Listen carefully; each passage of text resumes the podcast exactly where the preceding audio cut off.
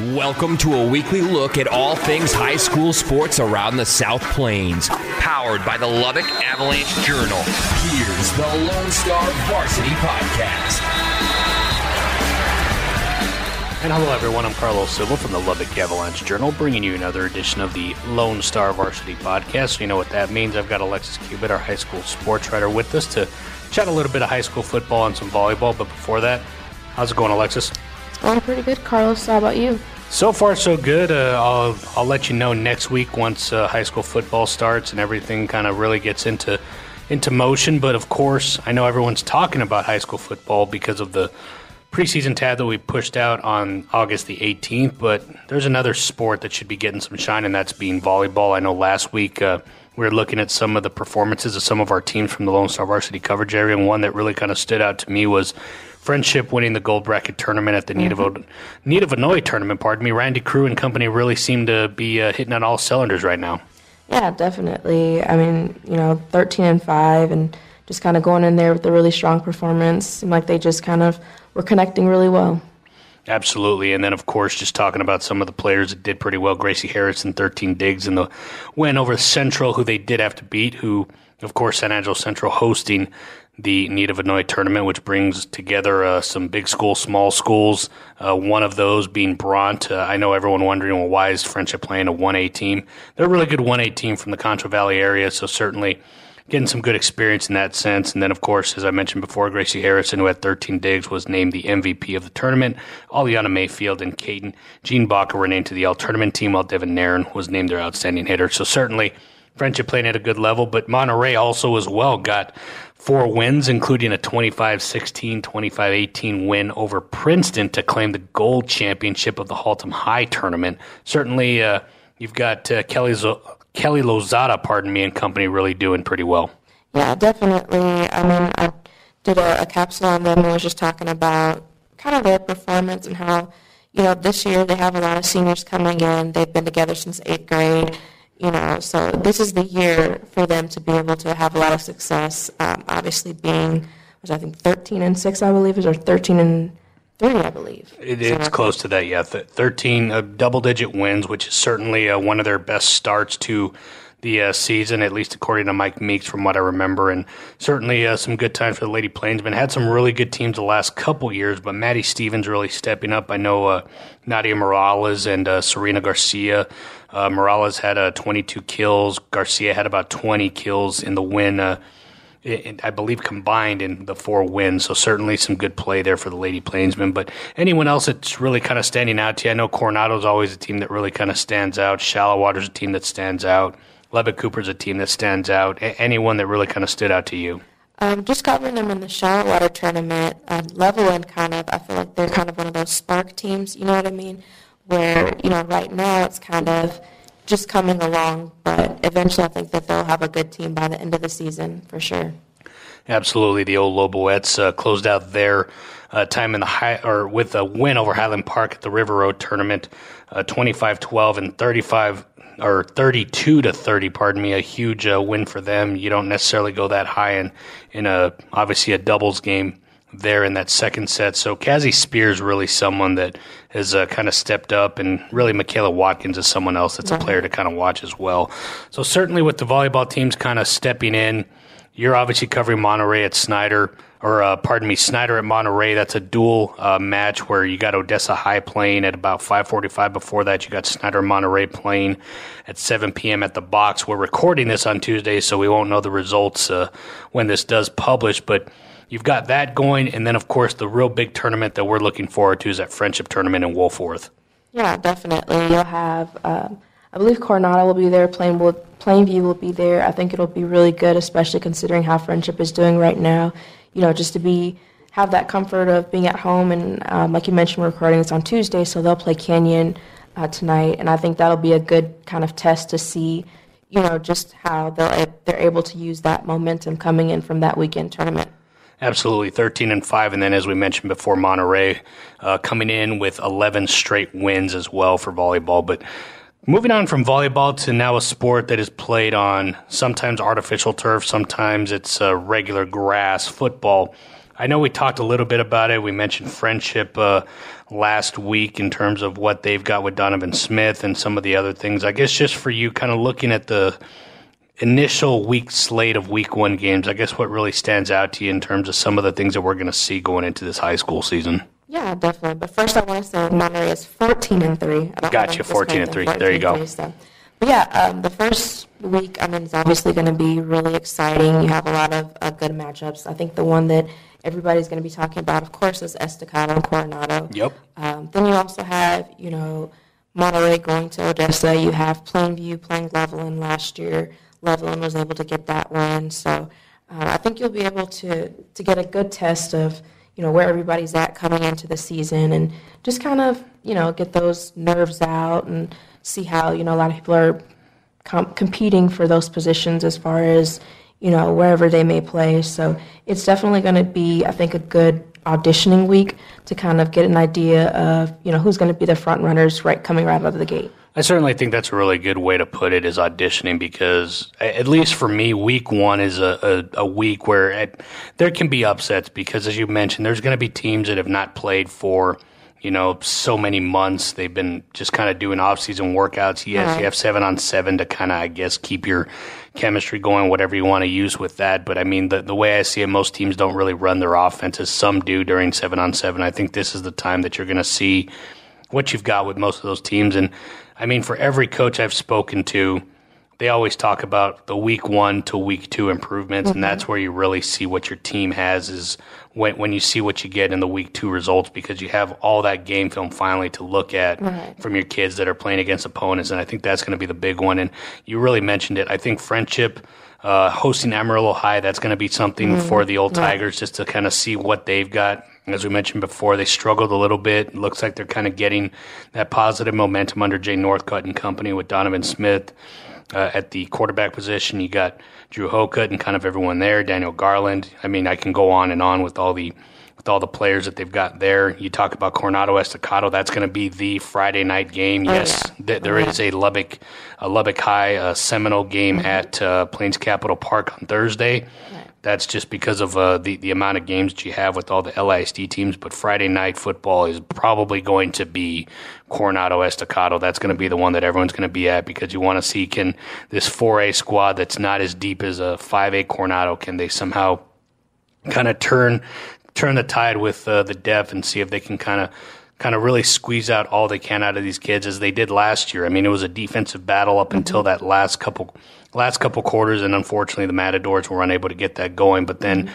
it did also make sure that it showed how good both teams were because they both made deep runs. Coronado in their in their own right with Seth Parr, Seth Sawyer Robertson at the quarterback position, mm-hmm. really good. Estacado, Jalen Dobbins, he's at least uh, hoping to be that starting quarterback. I know Joe Cooley, who we talked to last week, mentioned he's in a quarterback battle, trying to make him better. But you've got a good running game with Jeremiah Dobbins. You've got a real good defense with Cedric Colbert, Papa Blewett, and all all those guys. That's going to be interesting. But at least for me, going into that two A ranks, I think uh, shallowater at Idalou. I think that's going to be yeah. one that's really going to. That'll be a good one. Yeah, I know a couple years ago, and the only reason I remember was because Fox Sports Southwest came in for the Texas football days. I was kicked out of the press box, but it was a really good game that everyone thought Idalou was going to really kind of ground and pound, but shallowater stepped up, mm-hmm. scored, I want to say the first two or three scores, and then kind of routed Idalou in, in a year where Idalou had a down year. But I think after last year, they kind of got back to what got them good, which is play good defense and run the football.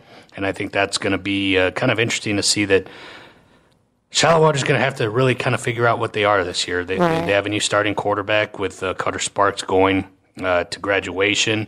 Uh, you've got a new wide receiver core, Creed Katara, who was a cornerback last year, is going to play a little bit of wide receiver. We'll see what goes on there. But Idalou certainly uh, has has what they've got going, and it'll be interesting to see how Coach uh, Brian Wood goes up against Jeff Lofton over there in uh, in uh, Idalou, pardon me, and then just going to Class One A. I think uh, it'll be interesting, at least from my perspective, to see how Jayton's doing. Mm-hmm. Everyone's going to talk about Borden County. I know that's going to be the first thing everyone talks about, but I think Jayton, uh, with the way that they're playing, they're not deep, but most six men's aren't deep like Borden County. I think if they're able to keep healthy, I think they can make a special run as well. Yeah, for sure. I'm just kind of going back to that uh, Idalou Water game. I was mm-hmm. able to kind of see Idalou a little bit uh, over the weekend when they scrimmaged against Snyder. And, you know, obviously in a scrimmage that kind of started out a little slow, but I think overall they the defense really came along. Um, they have, I believe, their quarterback is returning this season, so Mm-hmm. they have that going for them. And just kind of like we mentioned, for Shallowater, this will definitely be uh, that auditioning game because there are so many new pieces, and kind of like you mentioned that those six mans coming along and just kind of seeing if they can have that. It's obviously going to be a special year for Borden County because they'll be going for district title number 12. And, Yep. You know, trying to get back to state, even though they missed it by, was that a game or two? Game or two. Yeah, so I think that'll definitely be in the back of their minds. I mean, they lose, you know, Zane Allen, but they get back. You know, I think we talked about them last week. The, the, uh, You get Will Cam Yarbrough, Edwards and Will yeah. Yarbrough. hmm and we have Trey Edwards there. So uh, yeah, definitely look forward to some to some good six man football. Yeah, Trey Rich and company will certainly uh, be looking to kind of bounce back after last year, and they do have the talent, they have the numbers, and uh, kind of speaking uh, to that, I totally forgot off the top. Uh, we're going to have a conversation in the second part of this podcast with Matt Stepp of uh, Dave Campbell's Texas Football. He's their insider. We go into a deep dive of all of our classifications. So that's why we're not really talking much. We're talking in generalities here for football, just because it's kind of nice to get a different perspective, a statewide perspective, at least from Matt Stepp and all those guys at DCTF who do a real good job of covering all the states, and uh, he'll give you some of his sleepers, some of te- some of the teams that you you will expect to do well, or maybe some teams that maybe won't do well that will kind of surprise you. Especially one of the sleepers that he mentioned. So don't forget to listen to that second part of uh, the podcast with the interview with Matt Stepp. Uh, on that note. Uh, I don't know if you got anything else, Alexis. I know really it's going to go into deep dives once we start next week. It's going to go into the previews of the games you're covering, and then after that, we're going to really just kind of review uh, the week that happened, and then kind of everything else that kind of goes on. Yeah, well, it's funny because you hear you know coaches talk about them getting antsy, and I feel like we're getting antsy too. We've done so many previews. and, Yes. you know, okay, Tired of writing. stories. Right. It's like okay, you know, this guy's supposed to be good, but I'm ready to kind of see who's going to be Correct. good, who's going to separate themselves from the pack. Because I mean, it's kind of like I can't remember who said it, but they were talking about how you know a lot of the preseason ratings or rankings rather are you know more of a a recognition of last year's teams. Yeah. You know, so now I'm kind of ready to see, um, you know, who does what and how everything kind of pans out. So yes, next Thursday cannot come soon enough for sure. So, just uh, on that note, for all those people that like to kind of set their calendars or do whatever, Alexis will be covering Coronado at Estacado. Uh, we also got someone at the uh, Seminole Lubbock High game uh, for Lowrey Field. Don Williams will probably come out of high school football retirement to cover uh, a game at Lubbock Cooper. That one should be interesting.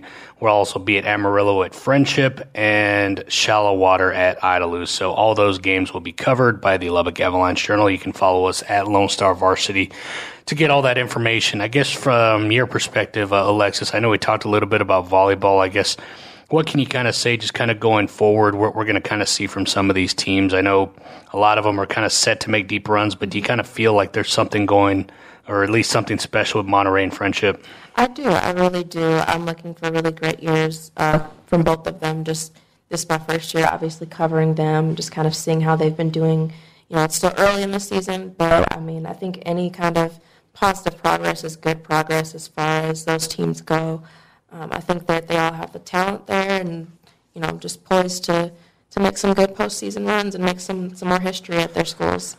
Sounds good. Well, uh, anything else you wanted to add? Because if not, I'm ready to kind of get this done. Because as you said, we're tired of writing, tired of talking. I, I think it's just, and I'm pretty sure all the kids are just ready to kind of get get their stuff strapped in and really kind of get things going. Yeah, for sure. One more note: that Seminole game will actually be Ty Palmer's first as the head coach. There so- you go. That's true. Forgot about that. Cool little a little piece for them. They obviously had a good year last year, uh, and just kind of coming in there after replacing a legendary coach. Yep. So, yeah, good luck to to Ty and to Coach Steven there at Lubbock High as well.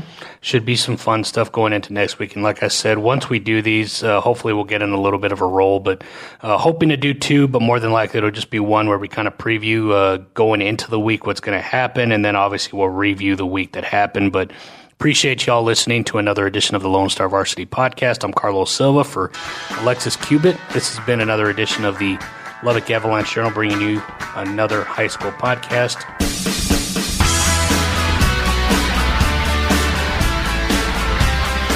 And hello, everyone. Welcome to the second portion of the Lone Star Varsity Podcast. I'm Carlos Silva of the Lubbock Avalanche Journal slash LoneStarVarsity.com. So you know that what that means. It means we have a guest on the phone, and uh, today it is at Dave Campbell's football magazine or Texas football magazine, pardon me, insider Matt Stepp. How you doing, Matt?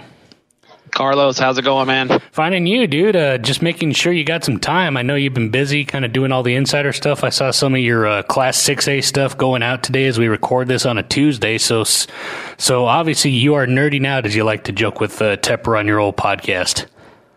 Absolutely. I mean, this is a fun time of year. Um, get to, you know, we put out the magazine earlier earlier in the summer, and then we kind of get a little lull. You know, we have a little seven on seven, but you know, it's not doesn't replace real football. So now with uh, the season, you know, less than ten days away, yeah. and, and all the all the local. You know, I love to listen to all the local coverage from yep. around the state and kind of listen to all the teams. And, and you guys, you and Alexis, do a great job in your podcast, and uh, always it's a, it's a it's a weekly staple for me. I appreciate it, man. So, uh, j- just kind of alluding to the Class 6A stuff that you did, obviously, there's a lot of writing about what teams can be and what they can be. We're going to talk a little bit about some of the Lone Star varsity uh, teams, but I guess just overall, just uh, some of your thoughts, just kind of going into this high school football season. I guess what can fans kind of expect from uh, Dave Campbell's and some of the other things here? You know, so you, you can expect uh, us to fan out across the state and, and and try to cover. You know, Texas is a big state, so we try to cover as much as we can, and we we have our daily daily show at noon every day, Monday through Friday, to talk about kind of the happenings in the state. And and you know, th- this season I expect uh, I expect it to be a great. I mean, I don't know if we can ever top what happened last year with Duncanville yeah. and North Shore, mm-hmm. um, but I, I expect uh, the football season to be exciting as well. And I, and I think, as, as evidenced by our secondary cover in Dave Campbell's Texas football, uh, we think Duncanville and North Shore uh, have a great chance to uh, meet once again at AT&T Stadium. Maybe maybe uh, settle things once and for all. No, yeah, and they certainly have a, a, nice little rivalry there. I know that was kind of the DFW to the Houston rivalry here in uh, the Lubbock part of the uh, state or West Texas, the South Plains, however you want to kind of uh, mention that. But we, we've got the Frenship Tigers. I know a, team that has kind of been on the downtrend uh, the last couple years, but seems like Jay Northcutt has got things going. They've got a real good quarterback in Donovan Smith who transferred in because of his dad, DeAndre Smith. Uh, who's now a uh, running backs coach with the Texas Tech football team. I guess what, what have you heard from Jay Northcutt, and what can I guess fans expect, uh, at least uh, of the Frenship Tigers this year? I expect Frenship to be an extremely potent offensive team. I, I think what's going to be key for them is is their defense and how their defense progresses. I, I think um, in District Two Six A, um, you know, obviously Tascosa and Midland Lee to me on paper are the two favorites, and I think Permian, despite losing uh, a great senior class, probably still gets the nod for third. But I think that fourth place spot is is certainly up for grabs, and I, and I think there's a great chance. Uh, that frenship nabs that fourth spot. If they can get their defense to improve and, and make some strides, I definitely think Midland and, and Odessa High are uh, both winnable games, and I, I think there's a uh, a pretty decent shot the Tigers uh, make a return to the playoffs this year.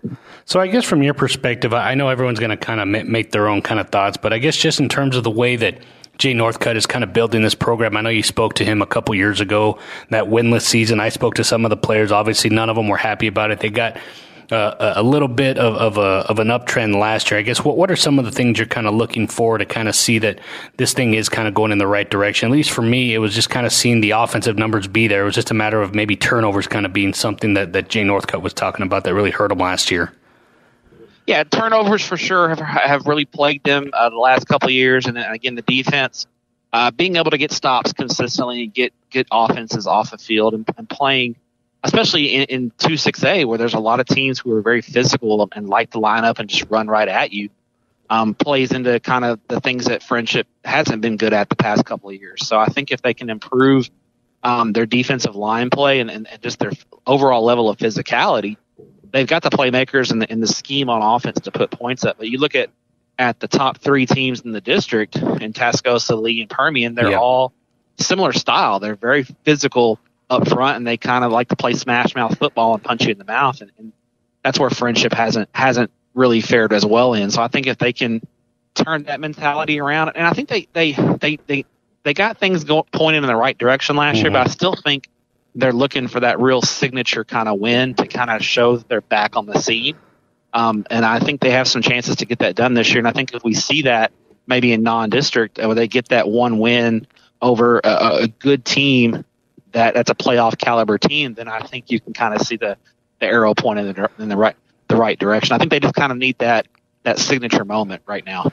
Gotcha. You're listening to the Lone Star Varsity podcast brought to you by the Lubbock Avalanche Journal. We've got Matt Stepp, uh, Dave Campbell's Texas Football Insider, to chat a little bit about our Lone Star Varsity coverage teams. I know you alluded to it in terms of that signature win, but at least for me, when I'm kind of looking at schedule, September 13th seems to be very significant for Frenship, and it's kind of a, a little bit of a transition going into the Class 5A ranks when Frenship hosts Lubbock Cooper. Do you kind of feel like that's something that could really kind of turn things for Frenship, or could it be something where everyone's going to kind of learn what Lubbock Cooper is with their first year head coach and Chip Darden? You know, I, think it's a little bit of both, actually. You, yeah. When you look at when you look at the schedule, Frenship, you know, week one against Amarillo High, that's a chance for them to get a, a big win. I think they'll be favored against Hershey, but I, I think that Lubbock Cooper game is one uh, in week three that that if they can win that one, because I mean, I think Lubbock Cooper is a is a regional, you know, just like last year, they're a team that should uh, contend for a regional title in 5A uh, Division Two. So, uh, you know, right off the bat, two out of the first three games, um, they've got a chance to really make some noise and, and kind of get things turned around. And I, I think very highly of Lubbock Cooper. You know, I don't expect to see much of a change from Max Catwinkle to Chip Darden, mm-hmm. um, from just what Cooper looks like as a, on the whole. You know, from a, from an outsider's perspective, obviously. Uh, Coach Darden's going to put his own spin on things, but I, I think for the most part, you're going to see a very similar style of play uh, from from the Cooper Pirates. But you know, I think Frenship has a chance to, to compete in that game, and they've got numbers on Cooper, and, and they should. Um, it's kind of. I think it could eventually turn into a district rivalry again, the way the way Cooper's growing. Mm-hmm. Um, but I think it's a good chance for, for Frenship to get on the scene. But I, I think that Amarillo High game in Week One is a, a winnable game for them as well. Gotcha. And I guess just uh, for, from your perspective, how much of a statewide or even national I guess, kind of noise or spotlight is being put on Lubbock Cooper because of Kobe McKenzie and what he's been in terms of just the, the number one prospect in that 2023 class and just what he kind of brings to brings to the field going into his sophomore year. Oh, I mean, obviously they're going to he's going to bring some some major attention to that program. Um, from a recruiting standpoint, Isaiah Johnson at running back, yeah. um, they got a great one-two punch uh, with this talented playmakers um, for the Pirates. I, I think you know, I think for to get that national buzz, they're going to have to, you know, do something like beat Aledo. Um, to be perfectly honest, from a team perspective, yeah. But uh, McKenzie, I think, is going to bring that national notoriety just from the recruiting writers, you know, from the different websites uh, coming out and, and, wanting to see uh, the Pirates play, and that you know that that's good for any program because those guys may spot some other guys that normally would fly under the radar that can all of a sudden get some uh, recruiting ink as well. So nothing wrong with having that. I think uh, I think from a team perspective, though, I think they're going to have to do something really big, um, like beating Aledo. Because Region One and Five A Division Two, let's be frank, it's not great. Um, yeah, it's probably you know the, the you know the District Three Five A Division, excuse me, Division you know, Division Two and Three Five A um, is dominates the region, and we'll probably see uh, a Cooper Rider regional final match again. Um, so I think there's not going to be much ink made about that unless they can get to the semifinals and knock off a team like Aledo. Yeah, and not only that, but it'd be interesting because then that'd be another time that those two district guys uh, would kind of play each other, Lubbock Cooper and uh, Wichita Falls Rider. But I guess just kind of going to Division One, Lubbock High, Coronado, Monterey teams we cover. I guess uh, how, how, good of a uh, I guess district race you think this is going to be, especially with Palo Duro, Caprock, Amarillo High, as you just kind of alluded to, and Abilene Cooper in the mix there. I think it's a great district. This is this is a district that was last year was really evenly matched. I think we had a three way tie for the district championship yep. last year, um, and I think we could see something very similar. I mean, between you know Monterey, Coronado, uh, Abilene Cooper, and Amarillo High, um, and even Caprock last year really kind of burst on the scene. There's five teams right there. I mean, somebody that's that's a pretty good team is going to potentially miss out on the playoffs. And you throw in Palo Duro, who I think will be improved as well. Um, it's it's a deep district. You know, unfortunately for Lubbock High, you know the deck is stacked against them, and it's yeah. really tough for them to compete. But you know, you look at Lubbock Monterey and Lubbock Coronado. I think both both those teams are, are poised to, to really make a lot of noise. Um, I know Monterey's kind of you know Coronado's been stealing all the ink in town for the past mm-hmm. couple of years, and you yeah. know Monterey they're probably ready to ready to turn the tables, and they've got the kind of team that can do it. Wayne Hutchison's a heck of a coach. Monterey on paper looks great. I've seen some video of them, and they've got some great looking kids. Um, I, I think that district's going to be a ton of fun to watch. And I think, you know, you look at Coronado and Monterey; they're both teams that I think um, are third round type playoff teams. The big question in 5A Division One, in Region One, is can anyone you know stop the train that's been Denton Ryan, who's just yeah. dominated the region the past few years. So just with the type of offenses, and I know as you kind of mentioned, uh, Coronado's going to get its ink, but Monterey with Corian Bailey, can you just speak to the type of uh, athlete he is and what he can bring to Monterey, especially after kind of some of the bumps and bruises that they kind of took from the schedule last year, and now with some of that motivation going into this year? He's the kind of guy who can take a game over. I mean, you know, he's the kind of guy who can who can put Monterey on his back and maybe lead him lead them past teams that maybe uh, top to bottom they're not quite as good as. Mm-hmm. Um, he's a really dynamic uh, player, kind of a generational type player for, for Monterey, kind of guy that, that only comes through the halls every 10 years or so. Um, you know, kind of like uh, Blair Conwright was for Coronado last year, you know, yeah. so um, I think he's the kind of, you know, I, I saw Blair in that Azle game in the second round of the playoffs, kind of put Coronado on his back and mm-hmm. made some great plays to help them uh, get past that win. So I think Corian Bailey's the kind of the same way with uh, Monterey. Um, he's with, with as long as he's healthy and 100 percent. Uh, the Plainsmen are, are, are, a dangerous team that, that can't be taken lightly by anybody, including Denton Ryan. And I would certainly think Sawyer Robertson. I'd be remiss to kind of not mention his name. I know he's a Division One prospect. Seth Parr's been talking Absolutely. some talking some big uh, talking some big words about him as well. So just wanted to make sure to mention his name, or Seth Parr would get on me if I didn't. So. oh no, yeah, he's yeah. he's special, and he's he's only going to get better these next two years. And, and in that system and with what Coronado does offensively, he's he's got a chance to rewrite a lot of record books. Speaking of getting better, we're going into Class 4A, being Division 2 and Division 1. Just a, an overall thought. Levelland and Estacado, I just feel like basically the, the time that they play in district, that's going to be for the district title. I guess, why am I wrong? I I don't think you're wrong at all. I think yeah. those two teams are head and shoulders uh, above the pack, and, and I think you know, especially Estacado, they they probably feel like last year they kind of let let that Glen Rose game slip away. And talking mm-hmm. to Joe Cluley at coaching school, you know, I think that they feel like this is a team that that has the pieces to uh, compete for a regional title this year. I think the big key for Estacado, they've got the running game, they've got the defense.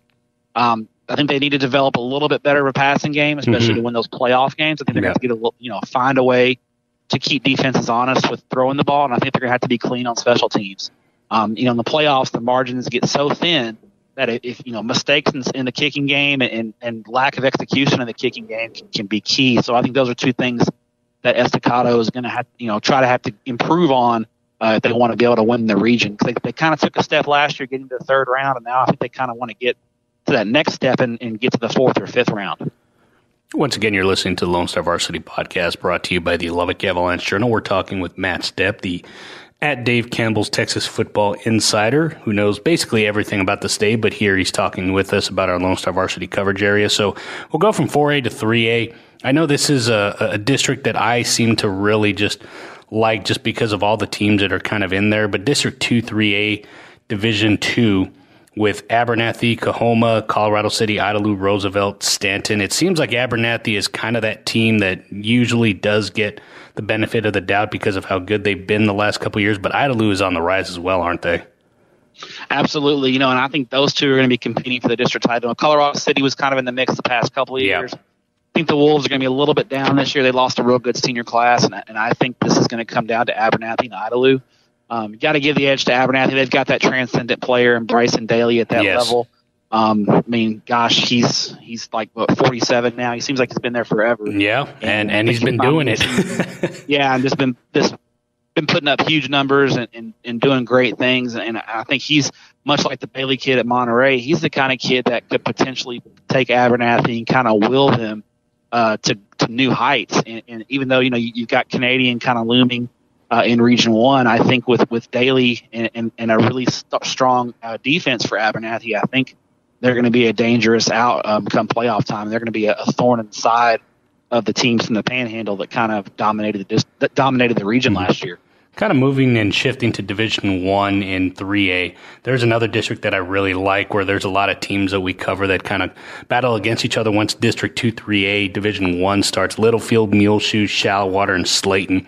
Shallowater's kind of gotten all the pub and the shine just because of the program and what they are but i guess tell me why the slaton tigers can be that next team that really kind of takes the next step if they're going to take the next step, it's because of their speed. They've got they've got something that no one else in the district really has, and that, that, that's speed in bunches. Yeah.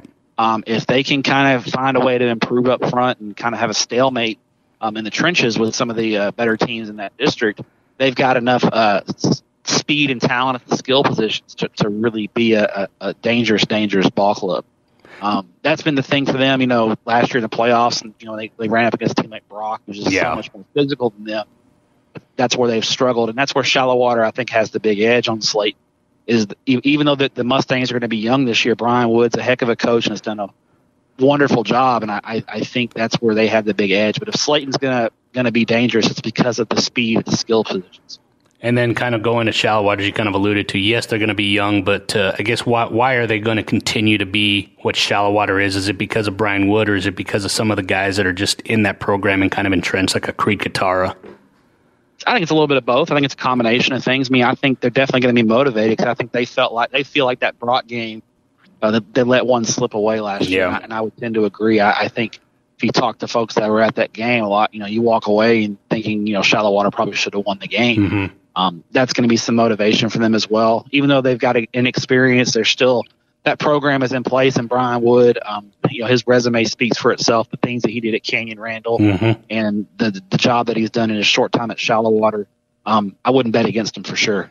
Well, I know a lot of the kids that I've spoken to have mentioned uh, that they don't want to circle a game, but they are certainly waiting to see if they can play Brock again. So just a, a little bit of a teaser for those that are kind of watching out as to how the Shallowater Mustangs are doing. Going from 3A to 2A, again, it, it just seems like every time I talk about some districts, it's I know you guys talk about your districts of doom and kind of all those things, but I think pound for pound, 2A or 2 2A, pardon me, Division 1 is probably one of the toughest districts to kind of get through. And I think New Deal kind of showed it with their really breakthrough season going into the state uh, final last year. And then, of course, you got Post, Sundown, Olton, Hale Center, and Floydada also in the mix there. I guess in terms of what you kind of get from there, what, what did New Deal learn from kind of just playing so many good teams throughout the year? Well, I think the biggest thing is even though they're, they're losing, uh, you know, a couple of big time playmakers, Jet Whitfield Yeah. and D. Blaylock, playing and practicing those extra six weeks is, is vital towards in, integrating younger players into the system. And those guys got all that extra practice time and got to get better and better. You know, and, and, that- and that confidence that they built uh, from that long playoff run will definitely uh, serve them well uh, heading into 2019. Even though they, they did graduate some big names, they've still got enough back where I, I think they're the they're still the favorite in the district. Um, the real matchup I'm interested in seeing is how that sundown post matchup in, to maybe for second place in the district shakes out because talking to a lot of coaches at coaching school that are in that part of the state in, in that classification, a lot of folks are very, very high on the post antelopes and think Mhm. they're a real kind of a sleeper team that could uh, break through and be real dangerous. And they're the kind of team that might finish second in district, but come playoff time, if they get hot, they're, they're a team that could contend uh, to win the region. They're they're that good, and, and I think a lot of folks think that highly of them. Well, it's funny because I was talking with Michael Pittman a couple weeks ago for our uh, high school football tab, and one thing he said that they have is speed, and they're tough, and they're going to play good defense, and they're going to run the ball, which is really what the Antelopes have been when they are good. They they play you tough on defense, they kind of smack you in the mouth, and then they run the clock out. They kind of milk it out with their offense, and I think that's what's going to be huge for Post. And I'm kind of glad you brought that up in terms of Post. I guess are there any other kind of sleeper teams you've seen either six A through two A before we kind of have a, a little bit of thoughts on on the one A's and maybe the taps from here? You know, I, I think you know, I think Frenship would be considered a bit of a sleeper in the area just because of, of the lack of success the last couple of years. Yeah. I think people are, are going to kind of overlook them, but I, like I said, I think they're a team that could uh, finish fourth, and, and you know who knows? They catch Permian on a good day, and, and they're playing better than they think. They could they could overtake Permian and get that third playoff spot. So um, I think you definitely have to think of of, of Frenship as, as probably one of the bigger sleepers in the area. You know, to me, in, in, the South Plains and Lubbock area, there's not a ton of sleepers. I think there's a lot of just known quantities. Yeah. I guess if I had to pick another sleeper, I'd probably go with, with Denver City just because of the experience they have back. Um, but the Mustangs, they're in a tough region, and that, that's kind of the biggest issue with them. Obviously, a small district, they're, they're going to make the playoffs for Mhm. sure.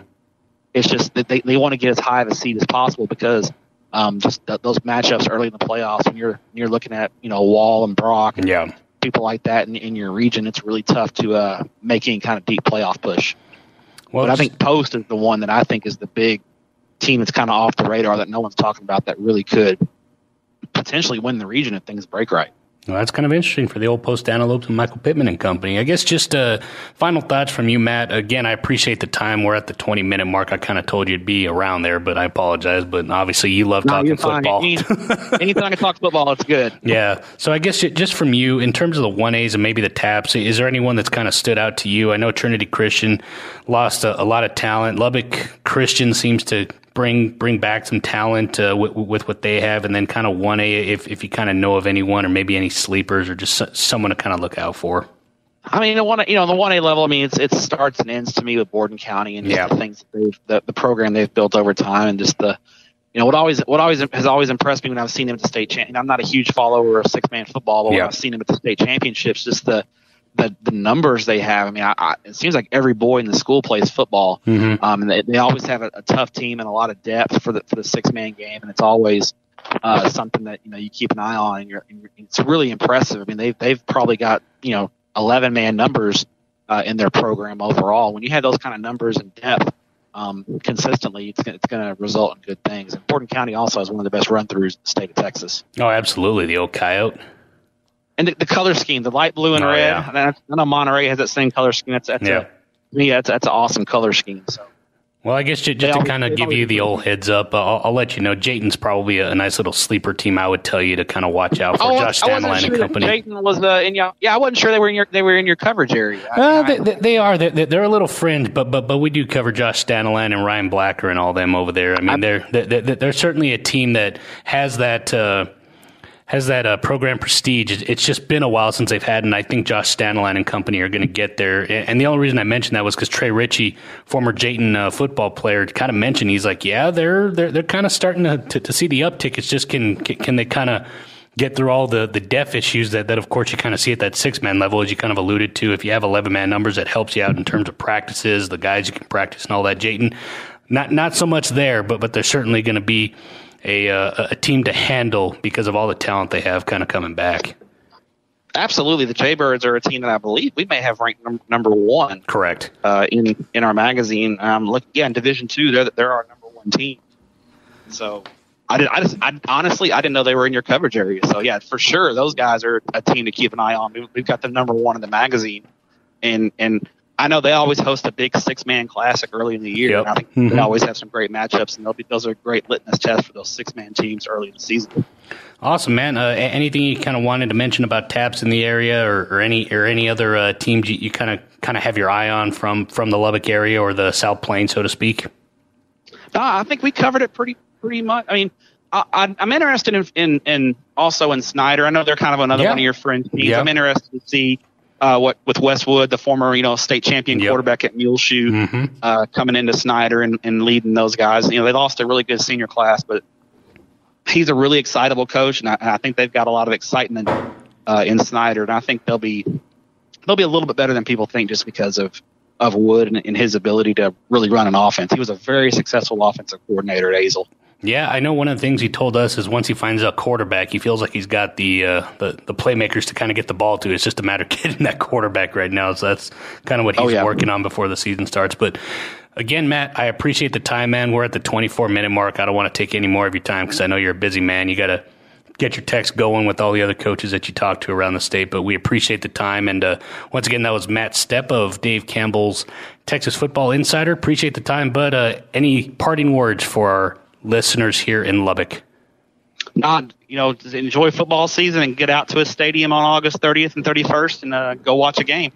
Appreciate you, man, and we will talk to you soon, especially once the football season starts. If you want to follow Matt Stepp, you can follow him at M A T T underscore S T E P P 817. That is how you follow Matt Stepp, the Dave Campbell's Texas Football Insider on Twitter. Once again, we appreciate him joining us on the Lone Star Varsity podcast.